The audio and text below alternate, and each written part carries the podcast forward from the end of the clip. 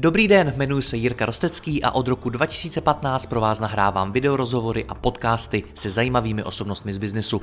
Mým cílem je předat vám co nejlepší inspiraci o podnikání a řízení firem, prakticky a dohloubky. Více než 1200 rozhovorů najdete i na mém webu mladýpodnikatel.cz a pokud chcete jít při poslechu ještě více dohloubky a nahlédnout do hlav top osobností českého a slovenského biznesu, přidejte se i mezi naše předplatitele. Nemohl bych to dělat bez partnerů, jako je například Skladon, který e-shopům poskytuje individuální fulfillmentové služby na míru jejich logistickým potřebám. Více informací na www.skladon.cz. Děkuji vám za poslech a teď už další rozhovor. Jak zvýšit ziskovost e-shopu? To je téma pro mého dnešního hosta Jana Moravčíka, který je spolumajitelem e-shopu pro moderní gentlemany gentlemanstore.cz, na kterém najdete oblečení, boty, kosmetiku, různé doplňky, ale třeba i vlastní barbershop, kamennou prodejnu a aktivní blog. Honzo, já tě vítám zpátky, ahoj. Čau Jirko. Tak eh, kdy, když si máme povídat o ziskovosti, tak eh, jak ziskový je Gentleman Store? těžká, těžká otázka na začátek. Eh, my jsme se vždycky snažili eh, být ziskový relativně hodně, což vycházelo z nějakého našeho nastavení mě a Pavla.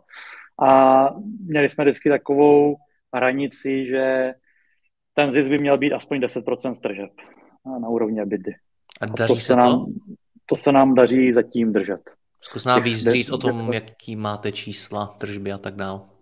A minulý rok jsme měli eh, tržby přes 100 milionů a eh, ta ziskovost ten minulý rok byla na úrovni 14,5%, co se týče mm-hmm. A co se týče marže, v jakých maržích se pohybujete ve vašem biznesu? Vy toho máte poměrně hodně. Eh, tam to rozpětí je docela široké. My, my děláme poměrně hodně kosmetiky pořád, děláme oblečení, děláme doplňky, takže Úplně nejnižší marže, hrubá marže, se kterou my fungujeme, tak je kolem 40%.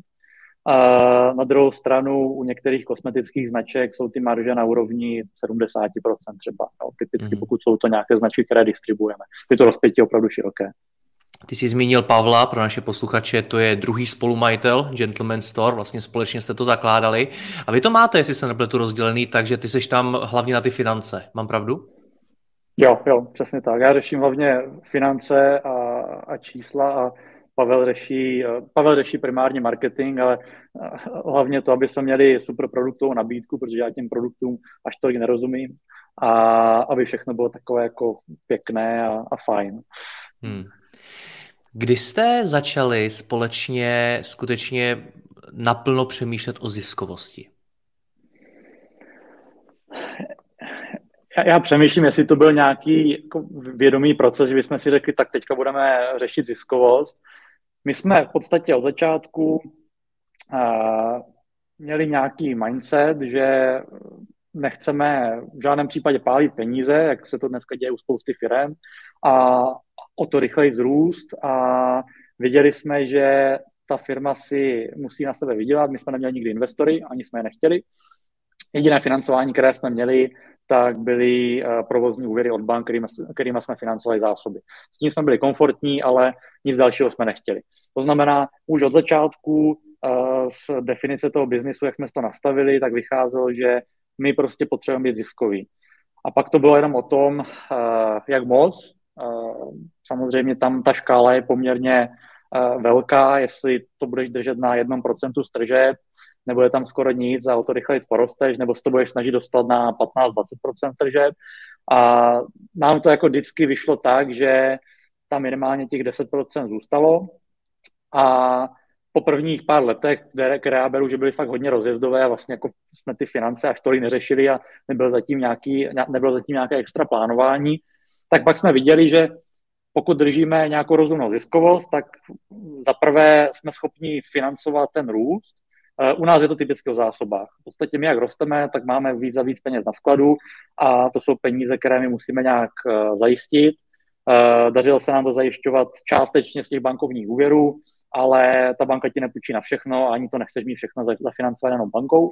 Takže my jsme vždycky část toho zisku vzali, dali jsme to do zásob, to nám pomohlo s tím růstem a zároveň jsme věděli, že máme poměrně velkou rezervu, kdyby ten biznis nefungoval tak, jak má, šlo to dolů, takže když ta ziskovost klesne, tak vlastně pořád budeme schopni fungovat, aniž bychom propouštili lidi, aniž bychom museli, já nevím, zmenšovat sklady nebo zbavovat se nějakých nákladů, že tam ta rezerva byla poměrně velká.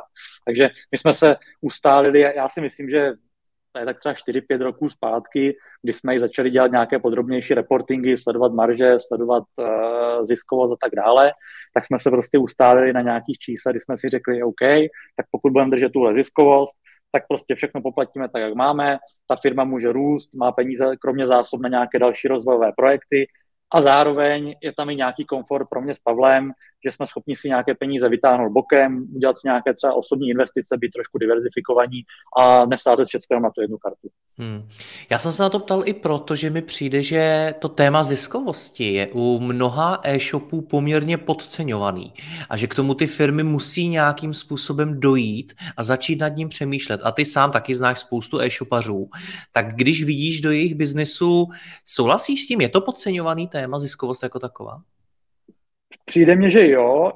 Bavil jsem se s, s, s několika e-shopařema, kteří už mají fakt jako velké biznisy, já nevím, 60, 80, 100 milionů v rámci ročního obratu. A když jsem se jich ptal, jak se jim daří, jakou mají marži, jakou mají ziskovost, tak mě na to nedokázali odpovědět. Řekli, že mají peníze na účtu a vlastně jako je to v pohodě a takhle fungují. Takže mně přijde, že to eh, je poměrně běžné a vychází to z toho, že často ti e-shopaři nemají třeba background ve financích a, a tady tyhle věci prostě uh, úplně neznají. Oni jsou třeba špičkoví v rámci toho produktu, který dělají, uh, baví je to, uh, dokážou ten produkt prostě úplně luxusně vyšperkovat tak, aby to ti zákazníci kupovali, ale už neřeší tu finanční stránku věci.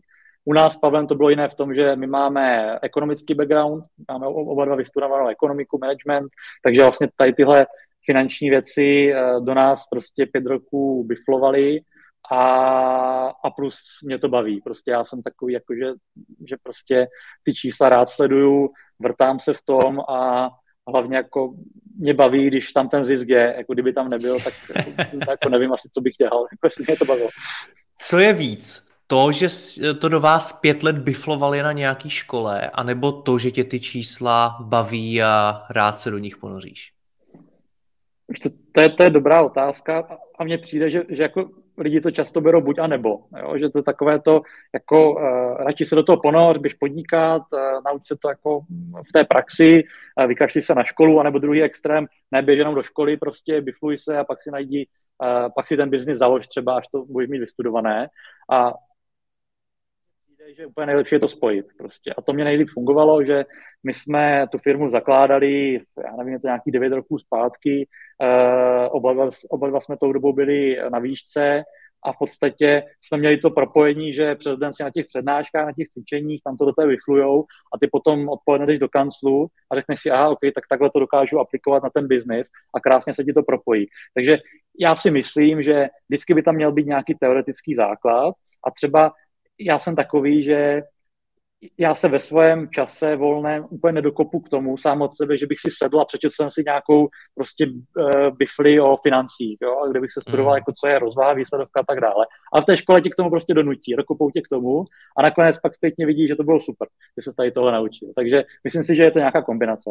Co mám teda dělat, když nemám to ekonomické vzdělání jako vy, ale potřebuju čísla mýho e-shopu řídit co nejlépe? Asi ještě nejsem v situaci, kdy si můžu najmout nějakého zkušeného finančního ředitele já jsem viděl, že čím dál tím častěji se objevují služby jako hodinového CFO, když se ho prostě pozveš jenom na pár hodin na nějakou konzultaci, což si myslím teda, že je super. A teďka bych řekl, že v posledním roce začínáme objevovat krásu těch konzultantů, že prostě nějaký člověk ze super zkušenostmi ti přijde a za pár hodin ti dokáže třeba nastavit nějaký reporting, který ty předtím vůbec neměl a v těch číslech uh, se nevyznal. Takže za mě je tam několik takových základních věcí, které, které je potřeba sledovat, nějakých základních KPIček a, a myslím si, že nějaký zkušený člověk, který tohle už dělal, tak ti to dokáže poměrně za krátkou dobu a za málo peněz nastavit a naučit tě, jak si tam ty čísla třeba dohazovat a jak to sledovat. Jo, to znamená, Uh, to znamená, řekne ti, tak tady ti postavím nějaký reporting, uh, tady máš tvůj účetní systém, každý měsíc si tam nasyp tyhle čísla a uvidíš, jak se té firmě daří. Uvidíš marže, uvidíš ziskovost, uh, uvidíš režijní náklady a tak dále.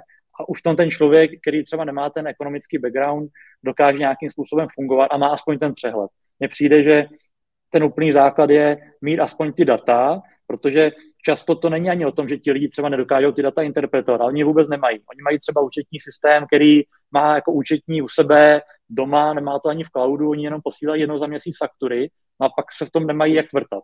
To znamená zajistit si jako, jako dobrý základ eh, v rámci těch dat, ideálně nějaké cloudové řešení propojené se shopovým systémem, uh, zajistit, že ty data máš k dispozici a není to jenom někde externě účetní a dokážeš se do toho prostě uh, kdykoliv podívat a v těch číslech se vrtat.